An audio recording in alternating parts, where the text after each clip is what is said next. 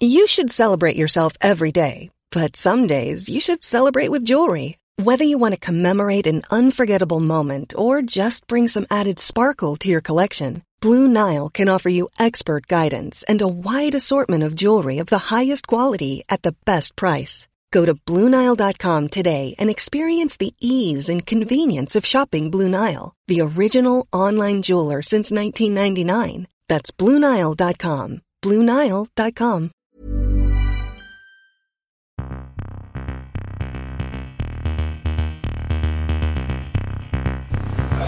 Guten Tag. Meine Herren, es gibt vier Fragen, vier Antworten. Die Fragen, die stelle ich und die Antworten gebe ich auch. Da lache ich mir doch einen Arsch ab. An Stefan Effenberg kann man nicht zerbrechen. Ja. War das klar und deutlich?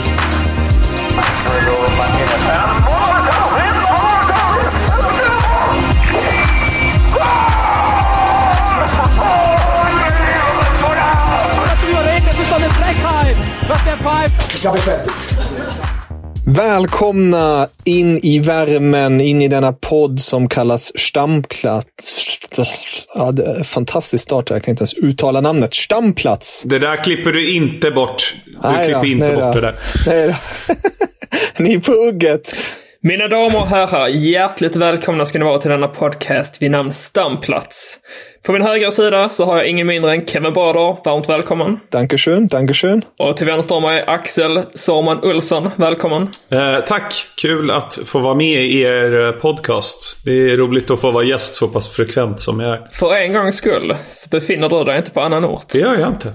Jag är aldrig på annan ort. Jag är bara inte där eh, podcastverktygen finns. Så är det. Och med detta sagt så lämnar jag över spakarna till min kollega Kevin Bader.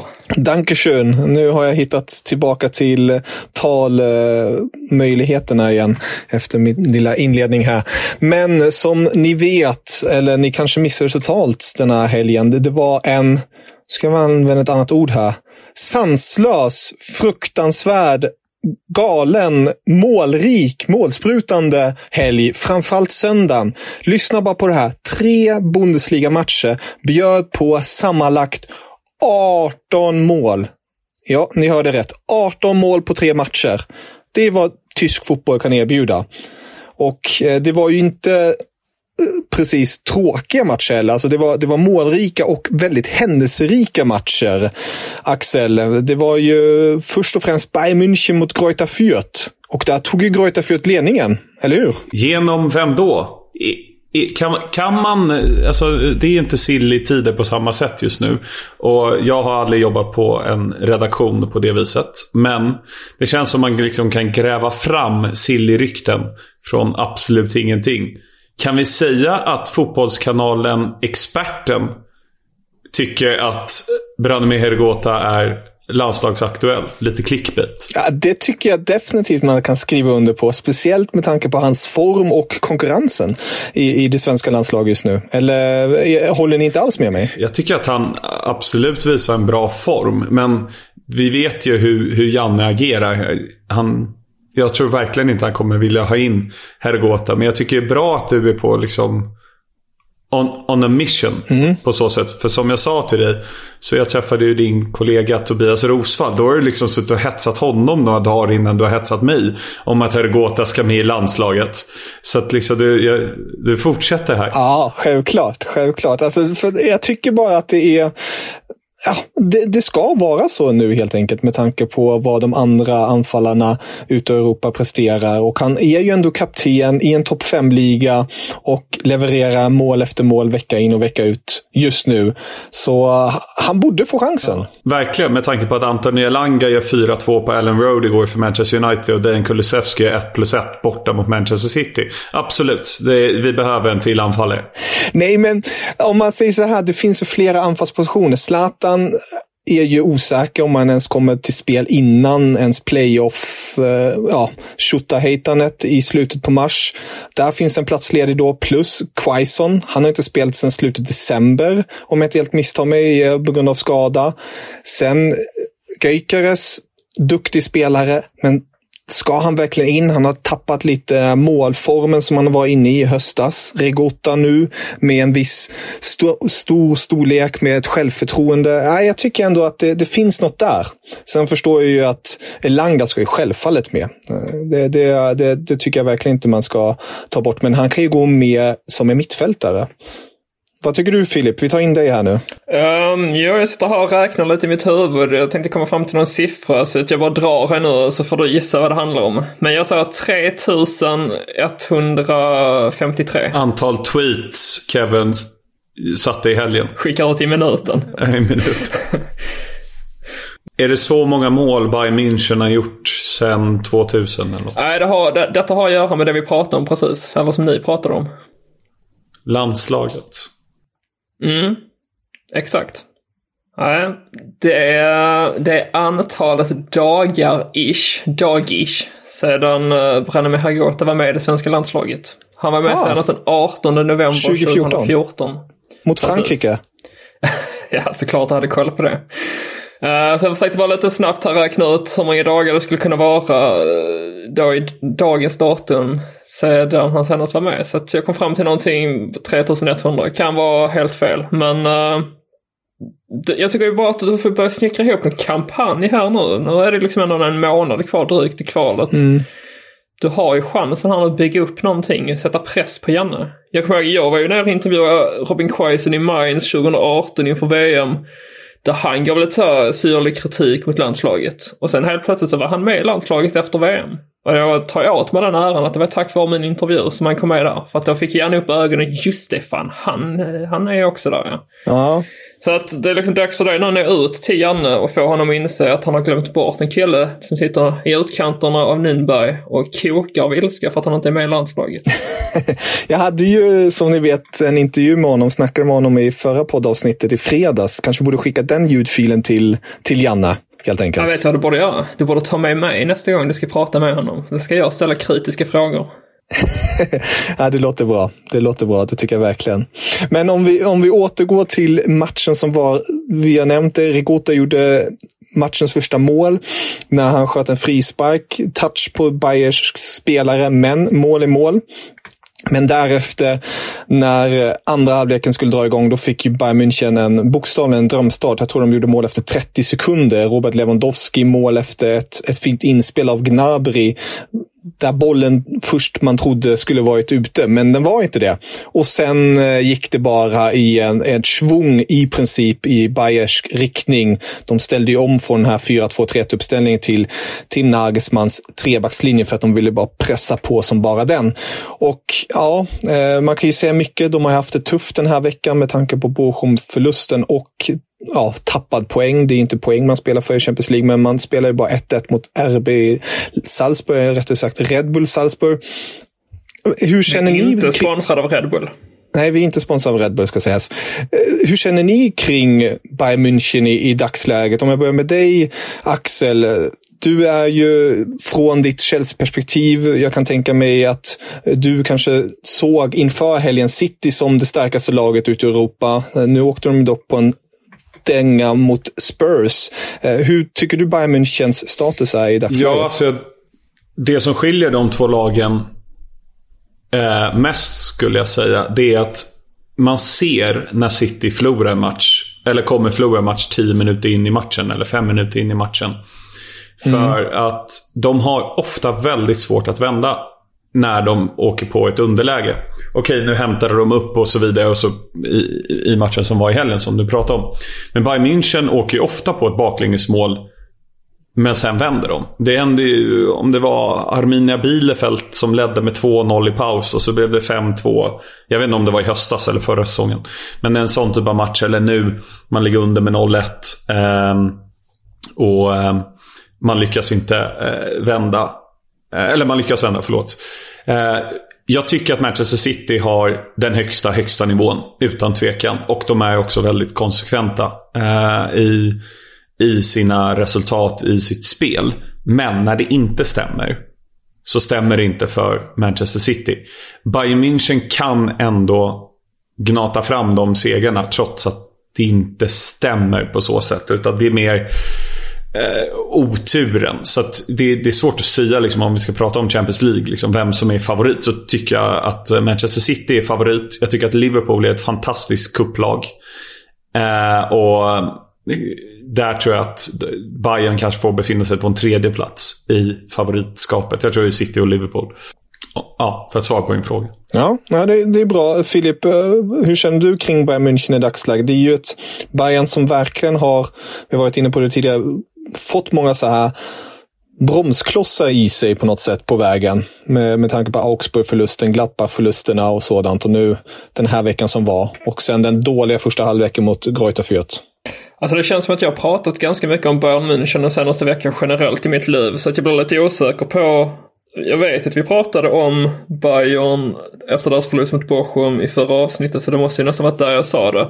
Att innan den matchen, som jag hela tiden känt så att Bayern München är så extremt stabila och ja, alltså att det finns inga svagheter i stort sett. Och att den här förlusten mot Mönchengladbach i cupen, det var verkligen en engångsföreteelse. Och sen de andra förlusterna under säsongen har mer handlat om att motivationen inte riktigt har funnits där.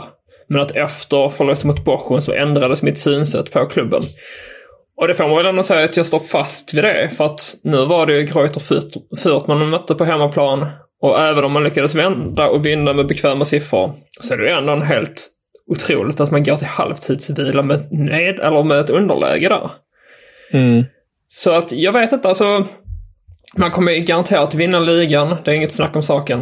Men jag känner så här i Champions League nu, där fick man 1-1 på bortaplan mot Salzburg. Eh, och det var såklart en besvikelse. Lär ju vinna mötet på hemmaplan här nu i, vad blir det, näst, nästa vecka typ. Eh, det är så långa uppehåll emellan.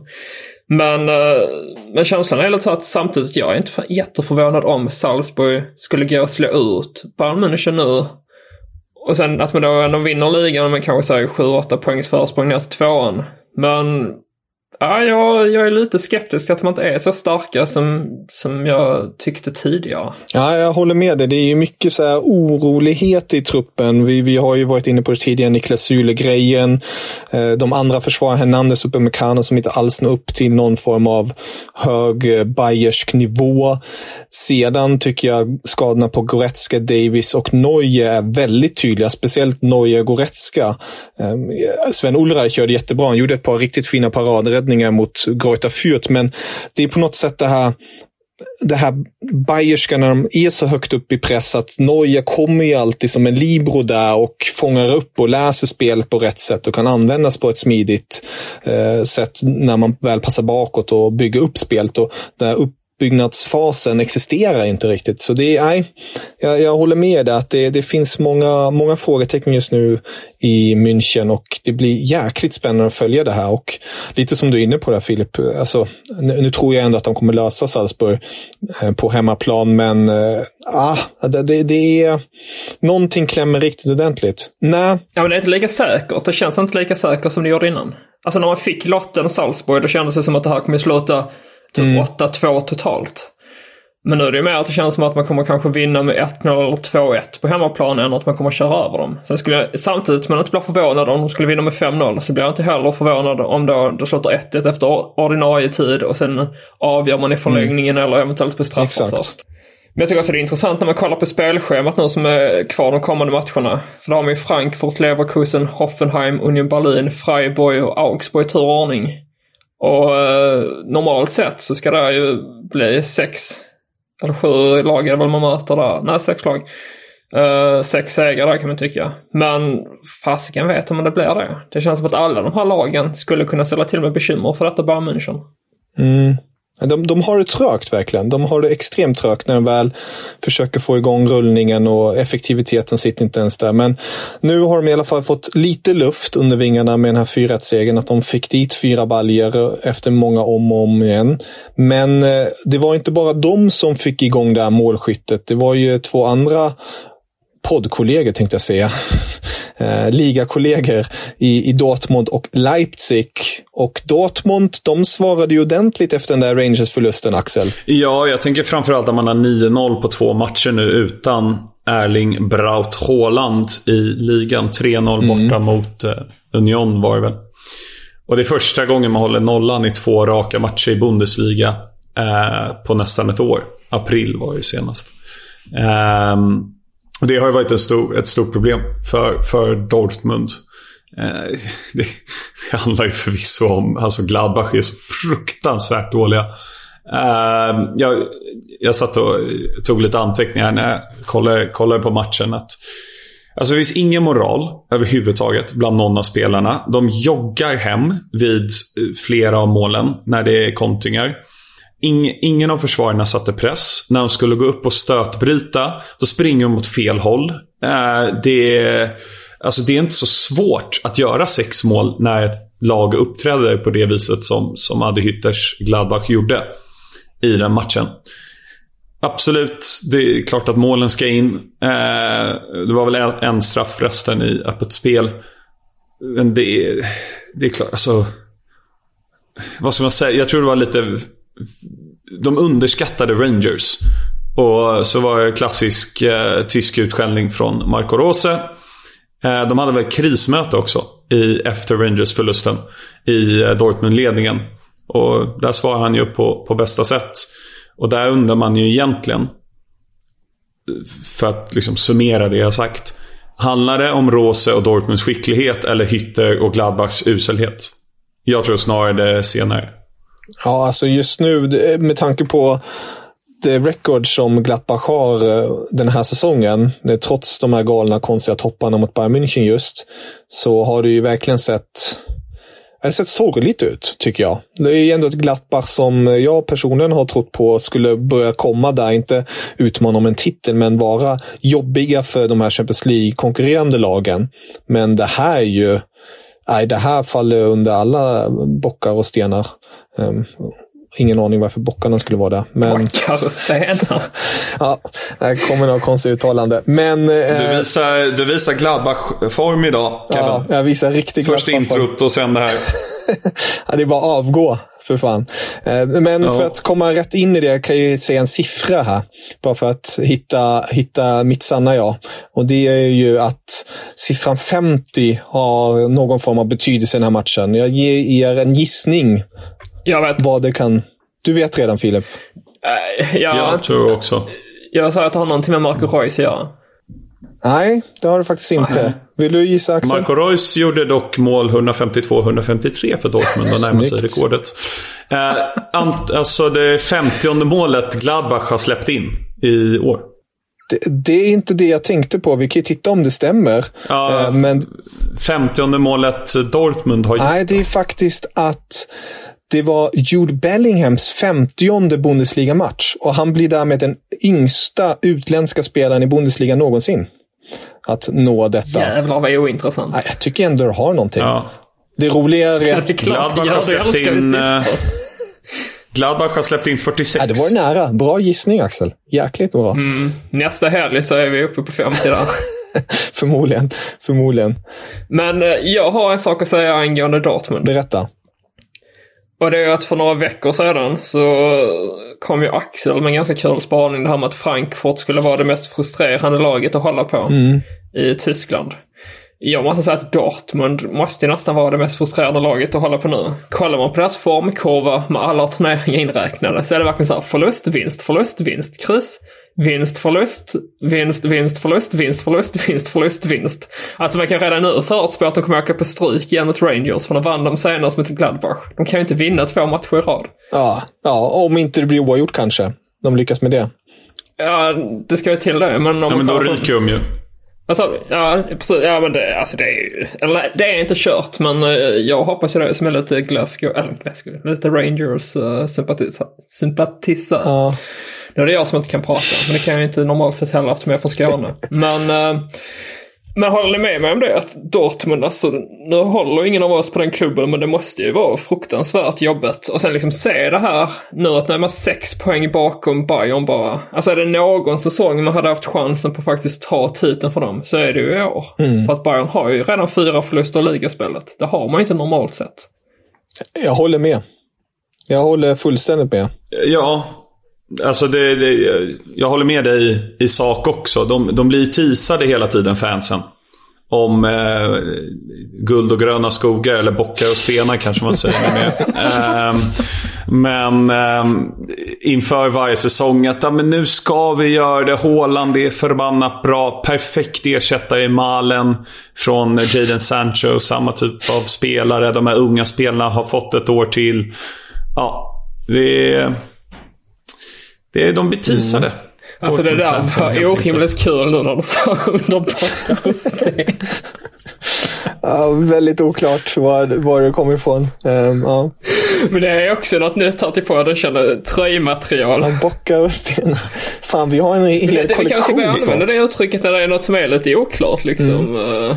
När man inte riktigt vet hur man ska definiera det. Är det din kärlek till FC Köln som gör att du börjar tänka på bockar? Ja, det, det kanske det är. Det, det kanske det är. Oj, vilken segway. ja. Ska vi re- nu, nu skiter vi i Leipzig och hoppar vi på Köln-Frankfurt. Jag har en siffra där också. Okej, okay, vi, vi ja, hoppar det... dit då. Ja, ja, Filip har ju aldrig siffror. Så jag tycker att han ska få börja. Jag på den fronten. Ja. Eh, men det kan vi bara säga lite snabbt att det var ju den sena lördagsmatchen som spelades. Vi kommer komma tillbaka till söndagens sista match. Jag vet inte om det finns så mycket mer att säga mellan Dortmund och Gladbach. Det, det var ju liksom vad det var. Men... Uh, Hatten av för Roy ska vi uh, säga. Hatten av för Royce, två mål och tre assist. Det är starkt av honom. Uh, vi får väl se om han är frisk till VM i Qatar för i så fall om man kan bibehålla den formen där så hade det varit fantastiskt. Men det är länge till dess. I alla fall, Köln ställdes mot Frankfurt på hemmaplan och vann med 1-0. Givetvis var målskytten ingen mindre än... Antoni Blygsam. Vi, vi tar Antoni Blygsam Modest där. Det blir ett gemensamt svar. Och då kommer min siffra här. 42,9. 42, ah, jag vet. Det är eh, hans eh, mål per spelad, alltså 42,9 är så lång tid det tar honom för att göra mål. Alltså per spel, vad säger man? Under bockar och stenar kanske. Ja, under, under bockar och under 2022. Jag skulle säga att det är antal gjorda mål. Alltså så många procent har Modest gjort av Kölns mål i Bundesliga. Uh, det är helt rätt Kevin, det är helt rätt. Nu, nu snöar jag in på en ny sak. Jag har väl ADHD eller någonting så jag hörde knappt vad du sa. Men jag uppfattar ändå att det var rätt. Det är antalet av Kölns, eller 42,9 procent. Det är så många mål. Vad säger man under backar och stenar? uh, Modest han har gjort 42,9 procent av Kölns mål denna säsong. Och det här avsnittet ska ju heta Under bockar och stenar så är det ju bara. Nej, det, alltså, det behöver du inte säga, det är väl ganska Nej. självklart. Ja, men man vet inte Kevin skulle lika bra kunna säga 50 eh, Bellinghams fina siffror eller någonting sånt. Vi, Nej, det är under backar och stenar. Men, äh, men jag tycker bara det är intressant för vi har snackat om det tidigare. Det var väl under vinteruppehållet vilken spelare som är viktigast för sitt lag egentligen. Mm. Och här tycker jag nästan att man har det har vi en fin siffra tryckt på pappret här, 42,9. Det är ju faktiskt helt otroligt. Verkligen. Ja. Så inte att Bellingham är yngst till 50 i Bundesliga som jag sa var viktigast för laget. Det, det kvittar. Vad är det för siffra? Alltså vad är, vad är det för statistiken? Nej, jag, jag, jag var ja, sarkastisk. Jag drev med Kevin där. Så jag håller, jag håller jag, med dig. Jag kollar på den här dokumentären faktiskt. Jag kollar fan aldrig på någonting. Men jag kollar på den här om han uh, Rooney Bagdaci efter Köpenhamn. Där snackar vi intressant. Det är lite samma som Bellingham i och för sig. Men uh, alltså ja. Det kan jag rekommendera alla som vill se. Det är ju närbesläktat den tyska fotbollen Danmark. Så jag tror att Viaplay ska sända den eller har sänt den. Det, det, de har den. De har ja. den hos sig. För annars har jag efter Köpenhamn det också på sin YouTube. Men eh, jag tror inte man kan säga det som svensk. Eller bosatt i Sverige vill säga. Och där kan vi ju ta på något vis en segway till. Leipzig får vänta ännu en gång. När vi ändå pratar om danska, då kan vi prata om en som går som vinden. Och det är ju Jonas Vind. Fy fan. Otroligt dålig. Alltså, okay. nej. Om inte, om inte det vore så Kevin att du klippte det här så hade jag skickat ut det ur podden. I det här avsnittet. Nej, du får inte ja. klippa bort det. Jag vill ha en oklippt podd. Jag tycker det är kul när det är flamsigt. Ja, det, det, har du rätt i. Men i alla fall, Jonas Wind eh, gjorde ju faktiskt sitt första mål i Wolfsburg och det var riktigt läckert. Det var mot Hoffenheim nu i helgen. Men det ville sig inte. Det var Jakob Brun Larsen som bjöd till med en bissakleta kan man väl säga. Och sen kom deras målkung André Kramarik och stängde dit eh, det vinnande målet 2-1. Men det var i alla fall kul tycker jag att se Jonas Wind träda fram och uh, göra ett snyggt mål. Definitivt. Kan jag rekommendera alla att spara in hans bild på Transfermarkt. Den är väldigt uh, trollkompatibel. Trollkompatibel? Eller okay. nej, jag skulle mer säga pirat. Han ser ut som en pirat på den bilden. Okej, okay, jäklar. Ja, det, är, det är många, många grejer man läser i det här avsnittet. Jag. Han ser faktiskt ut att kunna komma und- från bockar och stenar. Det är en sagovärld liksom. Han kryper fram under någon sten eller en bock. Okej. Okay. Ja. Men eh, annars kan vi också notera innan vi går tillbaka till Leipzig eh, på söndagens sista match eh, att Freiburg vann med 2-1 borta mot Augsburg som fortsätter falla ner. Nico Schlotterbeck bokstavligen spexade sina muskler när han um, gav Freiburg ledningen och slutligen också segern med sitt 2-1 mål. Ett Augsburg som fortsätter falla ner. Förlåt, menar du spände sina muskler? Vad sa jag för något? Spexade. Ja, spex, du, flexade, du är all over the place idag Kevin. Alltså. Ja, jag vet inte vad det är med mig. Det, det är måndag. Nej. Vi brukar spela in på tisdagar. Det är kanske det. Att man inte riktigt har landat från helgen. Ja, du, du är bakfull fortfarande från helgen. Det är därför. Ja, det är så mycket fotboll. Uh. Mm. Ja, men det var bara andra vinsten på sex matcher för uh, Freiburg i mm. ligan. De har ju en i kuppen också. Men uh, viktigt för vår älskling Christian Streich. Genau. Och, och, och Freiburg. Och tråkigt för ditt Augsburg som på riktigt riskerar att åka ja, ur. Det är, ja, det är helt otroligt. Det är som att man har satt en förbannelse på Augsburg. Jag, jag, jag har svårt att se att de, de håller sig kvar. Speciellt också med tanke på vilka som är på kvalplatsen just nu i, i Zweite Bundesliga. Det kommer vi till senare. Men nej, eh, jag tror faktiskt att det är bye bye Augsburg. Mm. Fan, miss, misslyckat hittills med värvningen av Peppi. Får inte ens starta nu liksom. Och inte gjort några mål ännu. Nej, det skulle jag inte säga. Jag tror, alltså man får också komma ihåg att killen är 18 bast. Han kommer, han är bara bott i USA hela sitt liv. Kommer, det är inte bara en ny klubb han kommer till. Det är en ny, ett nytt land, ny kontinent, ett nytt språk. Alltså allting är ju så himla nytt. Det måste, alltså det tycker jag glöms bort på tok för ofta i sportvärlden. Att det finns ju en människa bakom spelaren också. Du kan inte bara flytta någon Alltså Haaland klarade ju fint, men samtidigt hur stort gap är det att flytta från Salzburg till Dortmund egentligen? Det är ju särskilt bara omgivningen som blir fruktansvärt mycket värre och lämna fina Salzburg för bedrövliga Dortmund. Men annars är det mycket detsamma. Men jag menar i Pepis fall, alltså det är först i nästa säsong tycker jag att man ska ha några förväntningar på honom. Och där kanske det till och med hade gynnat honom om Augsburg åker ut och han blir kvar. För att liksom få börja i Schweiz, eh, starta där, hade säkert gjort det hur bra som helst. Och sen liksom sakta byggt upp sig som en etablerad spelare i Tyskland. Men att redan nu förvänta sig att han 18 bast som kommer från USA ska kliva in i Bundesliga för ett bottenlag och göra succé. Ja, det, det fungerar ju sällan så. Mm. Minns du Kevin när Filip sågade Yusufa Mokoko när han var 17 år gammal att han är klappkass och en flopp? Ja. Jag står, jag står kvar vid det. Ja, nu har inte han flyttat inte samma på samma sak. sätt. Nej, men ändå åldersmässigt. Ja, det spelar ingen roll med åldern. Det här är bara miljö som spelar in. Ja, härligt. Um, ja. Det är därför Timo Werner inte har blivit så bra i Chelsea. Han har inte landat Eller Kai Havertz för den delen. De har inte landat, han har inte landat än. Nej. Han skulle aldrig ha lämnat Leipzig. Det är en annan femma. Han borde ha gått till Liverpool.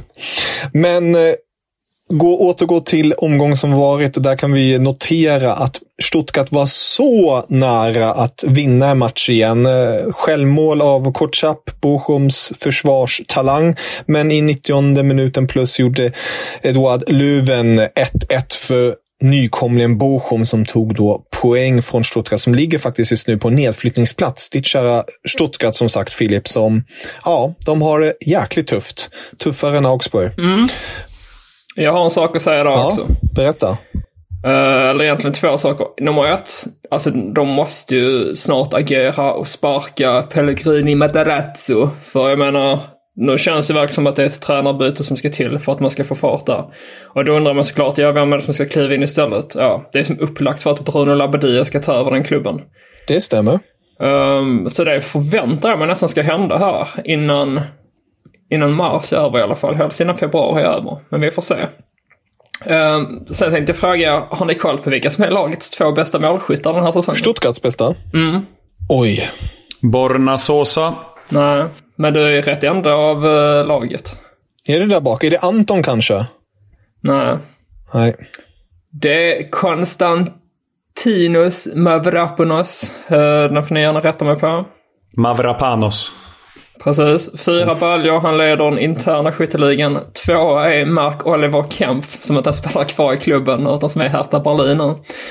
Som har gjort tre mål. Men det är liksom de två som, uh, som toppar. Sen är det några spelare som gjort två mål vardera. Men uh, jag tycker ändå det är ganska talande för vad det är det stora problemet ligger. Det är ju att det finns inget målskytt att Nej, det är Sassa. Han har ju varit skadad och är tillbaka nu från sin skada. Men nej, hela maskineriet i Stuttgart vill ju inte fungera. Så det blir spännande att se om de ens lyckas hålla sig kvar eller inte.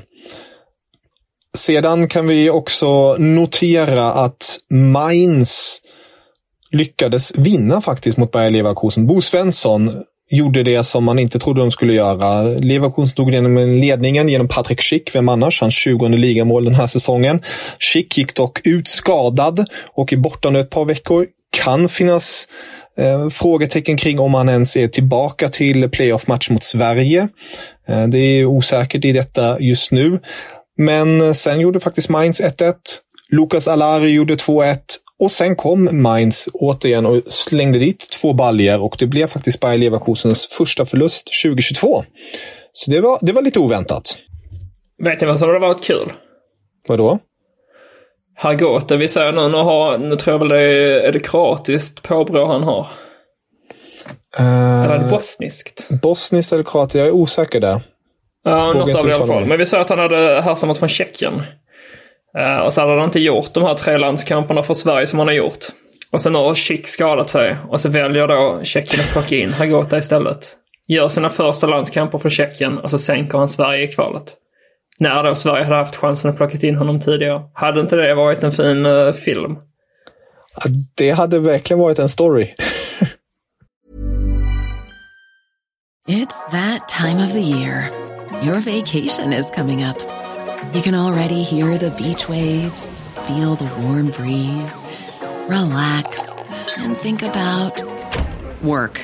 You really, really want it all to work out while you're away. Monday.com gives you and the team that peace of mind. When all work is on one platform and everyone's in sync, things just flow wherever you are. Tap the banner to go to Monday.com. I'm Sandra, and I'm just the professional your small business was looking for. But you didn't hire me because you didn't use LinkedIn jobs. LinkedIn has professionals you can't find anywhere else, including those who aren't actively looking for a new job but might be open to the perfect role, like me. In a given month, over 70% of LinkedIn users don't visit other leading job sites. So if you're not looking on LinkedIn, you'll miss out on great candidates like Sandra. Start hiring professionals like a professional. Post your free job on linkedin.com/people today. Det var en liten parentes som jag kommer att tänka på någon mitt i alltihopa. Ja. Eh, vi kan väl säga att det är de snyggaste tröjorna under säsongen som Mainz hade Ja. på sig. Karnevalinspirerade. Vackra. Väldigt vackra. De brukar alltid få stryk när de spelar de tröjorna. Så det, eh, det var oväntat att de vände och vann här. Mm. Ja. Bosse, Bosse är fin. Bosse löser. Ja, jag älskar Buissés. Ja. Han skulle ha haft ett helt lag fullt med danskar bara där i Mainz. Bara värvat in alla danskar. Det hade varit häftigt. Ja, vi kan ju, han kan ju nästan plocka ihop ett danskt lag med alla danska i Bundesliga. finns ju ett par stycken. Där finns ju någon som kan blåsa det ut. Mm. Ja, jag ska nog släppa den eh, försöket i framtiden. Ja, men från eh, omgångens första match då till omgångens sista match. Hertha Berlin tog emot RB Leipzig, ett RB Leipzig som kryssade i veckan mot Real Sociedad. Jag tycker dock att de hade förtjänat segern i Europa League jämfört med de andra två tyska lagen, men det, de lyckades inte med det. Däremot tog de ledningen, men Jovetic, den gamle Jovetic, kvitterade, men sen gick det utför efter att Mark Oliver Kempf fick det röda kortet och en viss Nkunku och kompani stänkte dit bokstavligen fem mål efter det. 6-1 slutade matchen, Axel. Jäklar. Ja, noterbart är att Foppa byts ut när det står 1-1. Och då gör de fem mål. Ehm, han har ju varit skadad en del om man ska liksom tala till hans försvar. Men ehm, det är anmärkningsvärt i alla fall. Ja, sex mål på sex Bundesliga-matcher då för Nkunku. Han har redan gjort dubbelt så många mål i, i ligan som hans rekordnotering från i fjol på sex mål. Ehm, men det är klart, alltså Hertha Berlin kan ju inte försvara med 11 man på plan. Hur ska de kunna göra med 10? Uh, och, och, och, det känns som Hertha Berlin förlorar varenda match. Alltså jag, det är inte så att jag följer Hertha Berlin slaviskt och kollar varenda match, det kan jag inte påstå. Men varje gång jag slår på tvn eller man går in och kollar lite resultat så ligger Hertha under. Och förlorar. Varje gång. Gissa vilket lag de vann mot senast. Uh, Dortmund. Mm. Är det inte också väldigt typiskt Dortmund där? Jo, det var ju precis. Jag kommer jag kom ihåg det för jag kommenterade matchen. Men det var ju alltså i december. Har de inte vunnit en match sedan dess? Nej, de vann ju mot Bielefeld, men det var ju också i, uh, också i december. Det var ju en vecka där, uh, där det var väldigt tajt med matcher innan uppehållet. Precis. Där vann de ju två av tre.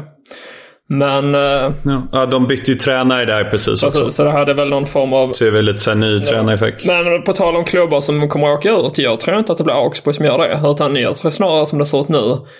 Alltså jag, jag förväntar mig att Stuttgart byter tränare och sen tror jag att man kommer få lite fart under vingarna, eller luft under vingarna ska sägas där.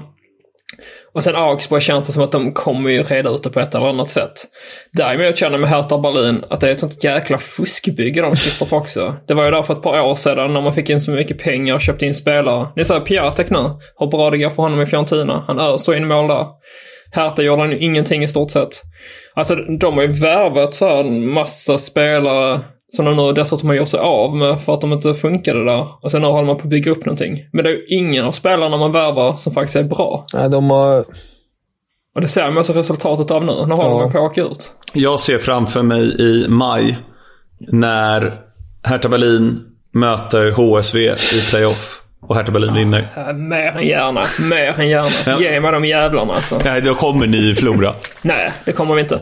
Frågan är när kvalet ligger i förhållande till kuppen. För det hade varit fantastiskt och, om man kunde kombinera den där kuppfinalen vi ska spela med kvalspelet mot Hertha Berlin.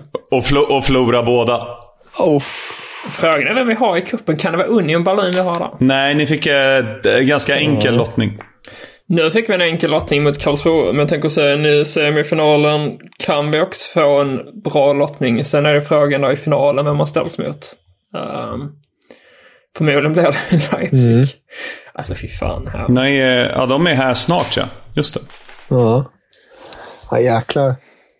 Men apropå HSV, mm. när vi ändå pratar om dem, tycker jag att vi hoppar ner i Zweite Bundesliga. För att du, du la ju fram en fin tweet där i, i helgen och uppmärksammade svenska folket på hur jädra jämnt det är. Så berätta för oss, hur jädra jämnt är det i det levande helvetet? Jag skulle precis säga, är det bara jag som tycker att det blev varmt helt plötsligt? nu när vi hoppar ner i Zweite Bundesliga, det vill säga det levande helvetet. Um, ingen som nappar på det. um, men det är ju så jäkla jämnt just nu så de som inte har sett tabellen så kan jag säga som så att Bremen leder just nu mm. med 42 poäng. Sen har vi tre klubbar som står på 41 poäng vardera. Och det är HSV, Darmstadt och St. Pauli. Och sen har vi Schalke på femte plats på 40 poäng. Är det massa ljud i bakgrunden här? Uh, Axel är på utflykt, det är lugnt. Ja, ja jag har Ja, det hörde vi inte. Nej. Uh, ja, men jag fortsätter. Vi ska inte klippa denna podd. men... Då... Men eh, då har vi i alla fall så att HSV är då tvåa som sagt. Och sen har vi just nu St. Pauli på fjärdeplatsen. Och alla tre, och då Darmstadt är trea på kvalplatsen med 41 poäng vardera. Det är alltså så att just nu är det målskillnad som skiljer det åt från att kunna bli en direktuppflyttning till Bundesliga eller att det inte blir någonting alls. Att man kommer fyra, vilket HSV har gjort de tre senaste säsongerna och därmed får spela kvar i, i det levande helvetet. Så ja, det är fruktansvärt mm. jämnt. Och ska man då kolla på resultaten från helgen så var det bara Schalke, som där ligger femma nu, som vann sin match. De slog Paderborn med 2-0 på fredagen. Satt lite press på sina andra mm. toppkonkurrenter. Under lördagen tog Werder Bremen emot tabelljumbon Ingolstadt. Och där tänkte man att ja, men det här kommer ju sluta med, med tre enkla poäng för att Werder Bremen som dessförinnan hade vunnit sju matcher i rad och var ligans formstarkaste lag. ta men Otto Rehagels rekord, Ole Werner. Med åtta raka segrar. Ja, men det är väl typiskt den jävla klubben att misslyckas. Um, 1-1 fick man där bara mot jumbon. Så så då eh, levde ju hoppet för de andra toppklubbarna kunde gå om. Men även HSV sjabblade bort segern mot eh, bottenlaget Sandhausen. Det blev också bara 1-1. Och sen på söndagen då, då hade de i gyllene läge både Darmstadt och St. Pauli. Darmstadt mot Hansa Rostock, äh, också där 1-1. Sen St. Pauli, som har sett så jäkla bra ut tidigare, framförallt innan årsskiftet. Ja, de torskade med hela 3-0 hemma mot Hannover, som även de kan räknas som ett bottenlag. Så det var ingen bra omgång för de här toppklubbarna, men det innebär ju att tabellen är så extremt jämn. Och från att ha varit nio lag ungefär som har varit involverade i toppstriden så skulle jag nu vilja dra gränsen till de fem första, det vill säga Bremen, HSV, Darmstadt, St. Pauli, Schalke. Heidenheim, Nürnberg, de är där och nosar, men jag tror inte att de kommer vara med i slutändan. Så just nu känns det som att det är då fem lag som gör upp om två uppflyttningsplatser och sen då en kvalplats. Och med tanke på hur kassa lagen i Bundesliga som är i botten nu ser ut kontra hur bra lagen i Schweiz ser ut. Så är det inte omöjligt vi får se att det blir tre lag från Schweiz som ger upp uh, till nästa säsong. Mm. Ni är kvar alltså? Jag tänkte om ni alla hade gått i kylskåpet. vi är kvar. Nej, jag är, kvar. Jag är kvar. Jag är kvar. Så bra. Ja, vad tyckte ni om min enmansföreställning? Vackert, säger jag. Vackert. Tack. Tack. Det låter som en sång när jag pratar. Mm. Du sjunger fram allt. Ja. Är det... Som Peps Persson. Precis. Det kanske jag borde göra någon gång. Dra den O'boy-melodin till den och sen rapportera från Schweiz. Det kanske blir en sån sommarspecial. Sista, om HSV går till cupfinal och man eh, kvalar mot Hertha Berlin så lovar jag att jag ska sjunga den sista omgångens resultat i, uh, ja vad säger man, med Peps Perssons O'boy som uh, ledmotiv. Ja. Bra. Spikar vi det? Då har vi spikat det också. Grymt! Men eh, kompisar, där har vi definitivt rapporterat en hel del. Är det något annat som, som ni vill berätta till folket? Eller är ni nöjda för denna gång? Nej, vi är inte klara på långa vägar. Lite Europa League har vi i veckan med Dortmund och Leipzig. Stämmer. I på torsdag. Och är det något Champions League-lag? Nej, det är Just, Bayern nej. som kör retur först om tre, två veckor. Ja. Men Chelsea spelar imorgon. Mm, mot Lille. Ja, det ska vi. Hur kommer det gå i den matchen? Det kommer bli 0-0 eller förlust. Vi har faktiskt en HSV-koppling i den matchen. Kan ni gissa vilken? Oj. Vadå, Lill? Säkert något i Lill. Ja, jag tänker inte säga men att det finns en HSV-koppling till den Jag tror säkert att det är något med Lill. Nu kan jag dock inte Lill så bra. Ja, det är ju att Amadou och Nana är där i Lill. Precis. Snyggt alltså. Bra Axel. Snyggt. Ja, det är liksom så, oavsett var man kollar så finns det alltid någon koppling till HSV känns det som. Ja, som att uh, Jong Min Son kunde göra mål här i, Precis. i helgen. Eller nej, assist till Kulusevski var Och till Kane. Um, nej, så det är bra. Det finns alltid en koppling. Ja, men det ska bli intressant att se vad, vad som händer i Europa League här till, till på torsdag. Med de tyska lagen. Ja, nej. Vi ska komma ihåg att vi har ju fler tyska lag med i Europaspelet än vad man kan tro. För att uh, nu är det ju det här playoff mm. i Europa League. Men sen kommer ju de riktiga slutspels... Vad ska man säga? Den sista slutspelsfasen. Vad blir det? Åttondelsfinaler ja. också. Åttondelsfinalen ska det bli. Där har vi ju Leverkusen och ett lag Union Berlin, Union Berlin är väl med i Conference League? Nej, de åkte. De åkte tyvärr. Ja, de gjorde det. Ja. Tyvärr och tyvärr. Ah, jag tycker det är, det är lite synd om dem just nu. De faller ju som en sten efter Max Kroses farväl. Du, bra att du säger det, för det vill jag faktiskt ta upp. Det tänkte jag på innan. För jag såg nu idag att Grisha Prömmel har ju gjort klart nu med Hoffenheim till nästa säsong. Och mm. han har ju varit en framträdande spelare i Union Berlin. Ja. Uh, och där bara känner jag så här, är detta slutet, början på slutet rättare sagt, för Unions succéperiod? Nu hade man då att Kruse lämnade i vintras. Mm. Sen dess har inte Union Berlin vunnit. Och sen nu lämnar de en efter en. Mm. Ja, det, det är ju verkligen stora frågetecken i Union. Precis som du är inne på, Friedrich gick ju också um, tidigare ja, till Gladbach. Uh, så det, nej, det, är, det är inte så trevligt där just nu. Taiwo som vi har hyllat så jäkla mycket i, i podden kanske framförallt jag då ska se mig skyldig, eh, har inte haft det heller så lätt sen han kommer tillbaka från Afrikanska mästerskapen. Men eh, det är ju inte omöjligt att Taivo eh, skulle bli missnöjd nu och kräva att han ska få lämna. Och så släpper de honom till då typ Hoffenheim eller något annat sånt här lag han, känns han drömmer ju om Premier League har ni ju sagt, så vem vet, det kanske är en Premier League-klubb som lägger fram storkosingen på en gång. Med tanke på hans fina höst. Det kan man skulle ha tänkt på innan han lämnar Premier League för att gå till Tyskland. Men han har ju sett alla andra nu. Alla andra i Premier League går från Premier League till Tyskland för att sen gå till Premier League igen. Alla andra. Wout Vegårs gjorde sitt första mål i veckan. Eller i helgen. När eh, Burnley borta slog eh, Graham Potters Brighton med 3-0. Aha. Yeah. Ja, klassmål av Vegårst faktiskt. Hulken. Mm. Men man kanske räddar kvar klubben nu. Mm. Det finns en möjlighet. Äh, Frankfurt var det andra laget som också ska spela Europa League. Ja, det är så. så. Mm. Jag känner redan nu här hur det kokar hos Kevin. Han vill hålla avsnitten under 15 minuter. Nu är vi uppe på tre kvart. Det gillar han inte. Nej. Han har till och med valt att hålla käften. För att han är så upprörd. Han är inte ens kvar. Nej. Jaha. Det... Hur ror vi detta i hamn nu då? Jag vet inte. Jag, jag kan avsluta här. Mm. Ge oss något kul. Ge oss någon siffra vi kan klura på till nästa avsnitt. En siffra som lyssnarna också kan, kan klura på. Innan du, tills du kommer på den så kan jag bara nämna, för att man får lite frågor med jämna mellanrum om eh, publikläget i Tyskland.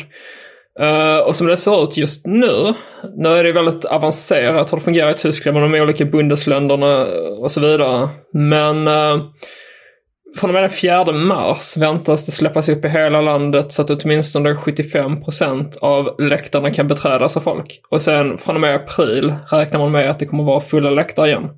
Så att har vi tur så får vi se en säsongsavslutning med uh, den tyska supporterkulturen i full blom och då även cupfinalen med fulla läktare. Så eh, för den som planerar resor till Tyskland så kan jag väl råda att man väntar tills uh, månadsskiftet mars-april. Så får man en riktigt bra upplevelse förhoppningsvis. Ja, det där är faktiskt uh, väldigt bra info. Jag kan ju avsluta då med siffra 5. Mm. Och, oh, jäklar. Ja, den är svår. Låga siffror är svåra. Ja, verkligen. Mm. Så att, eh, det, det anspelar på att Greuter Fürth har gjort fem självmål den här säsongen. Det är tre fler än något annat lag i ligan. Ja, det är faktiskt anmärkningsvärt också. Ja. Eh, vi skiter i Kevin då. För att eh, jag tror både du och jag måste göra andra grejer än att bara prata om tysk fotboll. Även fast vi gärna hade fortsatt med det här. Jag är väl den enda som är avlönad för att göra detta antar jag. Men eh, så för min del kan vi prata. Va? Får du betalt för att vara med i podden? Ja, jag får ju betalt. Detta är på min arbetstid. I och med att den är publicerad under svenska fans. Mm -hmm. ah, ja, har Så att jag kanske borde dela med mig. Vi kanske borde räkna ut vad jag då får så många minuter jag är med och sen ska vi dela upp det på tre. Alternativt så lägger vi allt i en pott till Kevins nya hus. Ja, det hade fan behövt. Det kan vi också säga nu när vi ändå har lite tid på oss. att Kevin Bader har ju skaffat hus. Men det huset mår inte så bra. Så att vi behöver alla bidrag vi kan få tar vi tacksamt emot. Vi kan gå till hans hus så att han kan, någonsin kan flytta in där. För annars så kommer han vara hemlös. Ja. Han har varit så nära på att starta en GoFundMe. Så att, um, men han har inte riktigt vågat. Så skicka ert stöd till Kevin på Twitter. Uh, om uh, att hjälpa honom att starta den här GoFundMe. Uh, så att... Finns, finns intresse så skulle vi kunna köra någon Swish-kampanj. Men då får ni anmäla ett intresse ni fem som lyssnar på den här podden. Mm. Så gör det. Anmäl till Kevin eller till oss. Och sen gör vi någonting av det. Det låter bra. Och Kevin har garanterat att man kan skicka message till honom på Twitter utan att veta. Ja, definitivt. Ja, definitivt. Det har Jaha, ja, det, var, det var allt för idag. Ja, med det sagt finns det väl bara en sak kvar att säga. Eh, auf Wiedersehen. Rabba-dabba tipp-topp. Guten Tag. Meine, es gibt vier Fragen, vier Antworten. Die Fragen, die stelle ich und die Antworten gebe ich auch. Da lache ich mir doch einen Arsch ab. An Stefan Effenberg kann man nicht zerbrechen. Ja. War das klar und deutlich?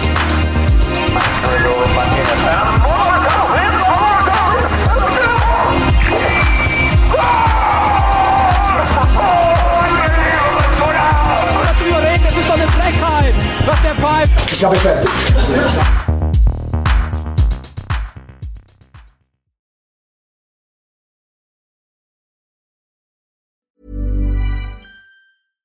Even when we're on a budget, we still deserve nice things.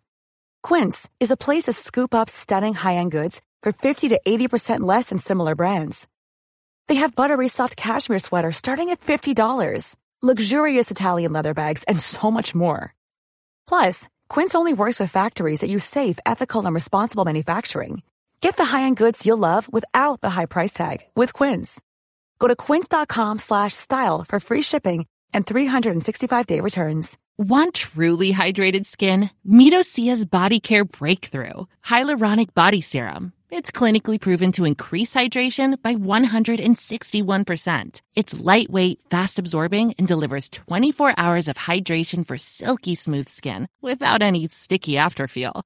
Treat your skin to clean vegan skincare from Osea. Get 10% off your first order with code SUMMER at OseaMalibu.com. That's O S E A Malibu.com code SUMMER.